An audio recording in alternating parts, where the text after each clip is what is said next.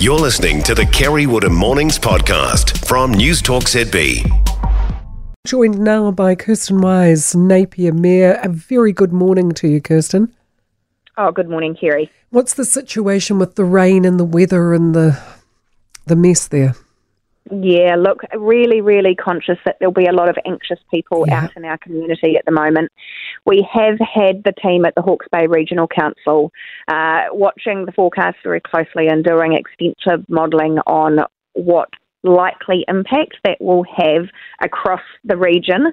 Uh, so it's anticipated that we'll have sort of 100 to 150 mils of rain over the next 24 hours. And um, in terms of Napier and our urban area, uh, the modelling is not showing any um, significant impact for us. There's no major concerns at all there. Right. Um, the area where there is a, and again, it's a low level of concern, but in the Esk area, we are doing um, a very precautionary evacuation of Esk Valley of the people that um, that are still there, and I do just want to stress so that people don't get um, don't panic. It is a very very precautionary evacuation, but we do know um, that that the Esk will be getting some of that um, higher volume of rain. Um, so we just want to be super safe. Yeah, I can understand that, but mm. it's it's challenging, isn't it? Because it comes like the Auckland rains came out of seemingly came out of nowhere. Wet Weather was predicted, but not to that extent, and it was the same for Napier and Hastings. You know, oh, weather was predicted, but certainly not to that extent. No, absolutely not to that extent. Um, and certainly the impact on our river network was not predicted at all. And of course, that um, was what has created our, yeah, our current position. How are things going, Kirsten? How, how is the cleanup going? Uh, so we're sort of yeah shifting into that cleanup mode. Obviously, that these sort of first two weeks, particularly for us up in Napier with power being very mm. slow to come back on, the primary focus has still very much been in recovery and welfare, ensuring people have the the core things they need: food, fuel, clothes, somewhere to to sleep. Um, so we're just now shifting our mind into into that. Re- response, uh, sorry, recovery and cleanup.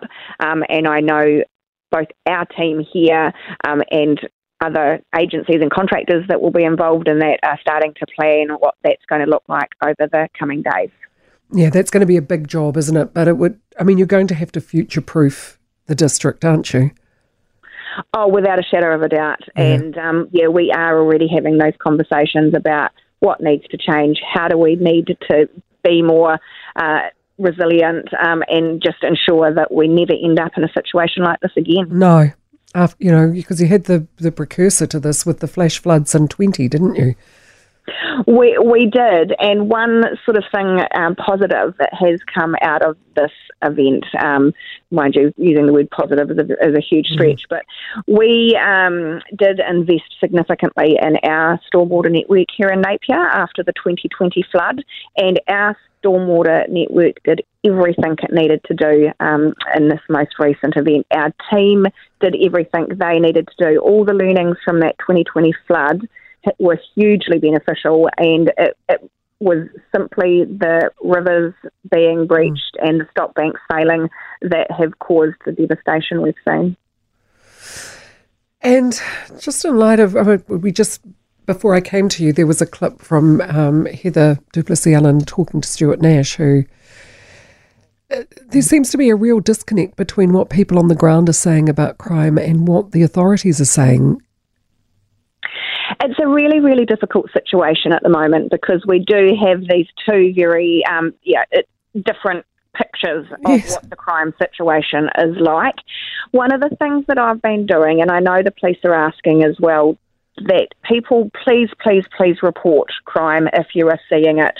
Um, so ring that 105 number, and I understand people's frustrations because I know it's been very difficult to get through. Mm. Um, but the reality is, if the crime isn't reported, then the police can't verify it's happening, and then they end up with this, you know, um, skewed picture of what is actually happening.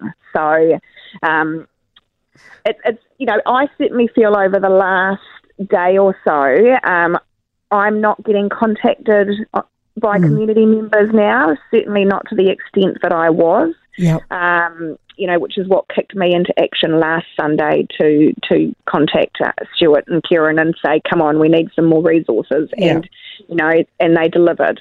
So, um, but really, we really do need um, to ensure that any crime people are seeing is being reported through that 105 number, not just put on Facebook. Um, yeah. yeah, we've all got we've all got a role to play to ensure that we can see clearly what's happening. Yeah, it's just interesting, though, isn't it, that they adamant everything is fine, and then I'm getting the calls too, and I'm thinking, what's happening? It's like two different universes. Yeah, that's exactly right. And mm. I hmm. think the other part of it is that, um, you know, perception is 99% of reality for a lot of people. So yeah. If um, our community is feeling unsafe, that has to be acknowledged and recognised. Yeah. It can't just be dismissed. No. So, um, yeah. you know, and at the end of the day, for a community like ours who is incredibly fragile and vulnerable and anxious at the moment, we need our public servants and our government agencies to be doing everything they can um, to support us and ensure that, you know, we, we are feeling safe. I was talking to a counsellor who said after the Auckland floods, she had a three threefold referrals. You know, three times the number of people were being referred to her, and I can only imagine how fragile, you know, the people of Hawke's Bay are feeling. Is there the support there to help those who are just feeling a bit overwhelmed? We are working really, really hard to ensure people know what services and support is available to them.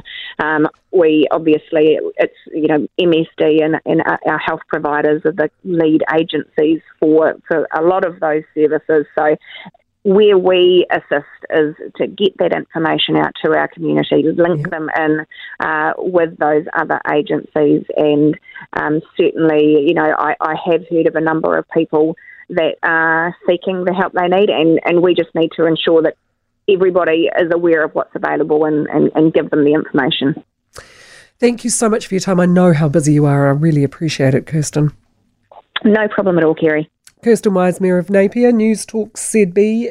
For more from Kerry Woodham Mornings, listen live to News Talk ZB from 9am weekdays or follow the podcast on iHeartRadio.